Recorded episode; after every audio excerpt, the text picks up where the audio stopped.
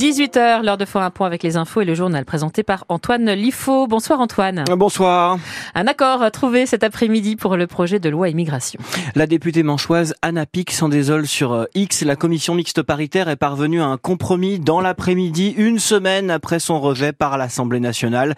Gérald Darmanin se félicite et le bloc macroniste se fissure pour la première fois, puisque la députée euh, Renaissance Sacha Houlier, le président de la commission des lois, dit s'y opposer. Marine Le Elle, de son côté, parle d'une victoire idéologique pour son parti. On peut tout de même se réjouir d'une avancée idéologique, d'une victoire même idéologique du Rassemblement national, puisque est inscrit maintenant dans cette loi la priorité nationale, c'est-à-dire l'avantage donné aux Français par rapport aux étrangers dans l'accès à un certain nombre de prestations sociale. C'est une grande victoire idéologique de notre mouvement. Je vois aussi dans les rangs de la droite, mais grande colère. À gauche, le chef de file des députés PS, Boris Vallot, appelle les parlementaires de la majorité à faire barrage au texte ce soir lors du vote. Toutes euh, les transgressions euh, ont été commises. La collusion a été réalisée avec les thèses de l'extrême droite qui, en commission, a remercié la majorité d'avoir introduit ces propositions et notamment la préférence nationale dans son texte. Maintenant, il s'agit de savoir s'il demeure dans cette majorité des femmes et des hommes qui se souviennent qu'en 2017 et en 2022, nos voix se sont mêlées aux leurs pour faire obstacle à l'extrême droite, à Marine Le Pen et à ses thèses.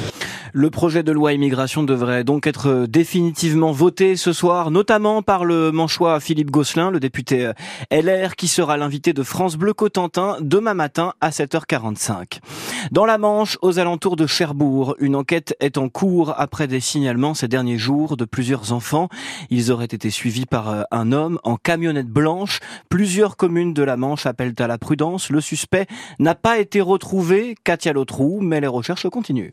D'abord, les gendarmes manchois prennent ces affaires très au sérieux. Des auditions de témoins sont en cours et si c'est nécessaire, des contrôles de véhicules ne sont pas exclus. Lundi, un jeune garçon qui attendait son bus à l'arrêt d'Ouépico sur la commune de Digoville aurait été à plusieurs reprises abordé par un homme au volant d'une camionnette blanche qui lui aurait proposé de monter dans le véhicule pour l'emmener à l'école. Il ne l'aurait pas forcé physiquement, mais aurait été très insistant. L'enfant a refusé et une fois à l'école, il a appelé sa mère qui a prévenu les autorités. À Digoville, le maire Serge Martin s'est rendu sur place mais n'a rien constaté il croit cependant les déclarations du jeune homme qui a été très précis sur les faits, d'où l'enquête aujourd'hui. Deux autres cas ont aussi été signalés ces derniers jours à Sotteva et Négreville, mais aucune plainte n'a été déposée. À chaque fois, il est question d'un homme, d'une camionnette blanche, ce qui n'est pas sans rappeler cette rumeur apparue dans les années 90 avec les affaires Dutroux et Fourniret. Rumeur qui refait régulièrement surface sur les réseaux sociaux. Mais attention, à chaque signalement, des vérifications sont faites, histoire d'écarter le moindre petit doute. C'est ce que font actuellement les enquêteurs manchois.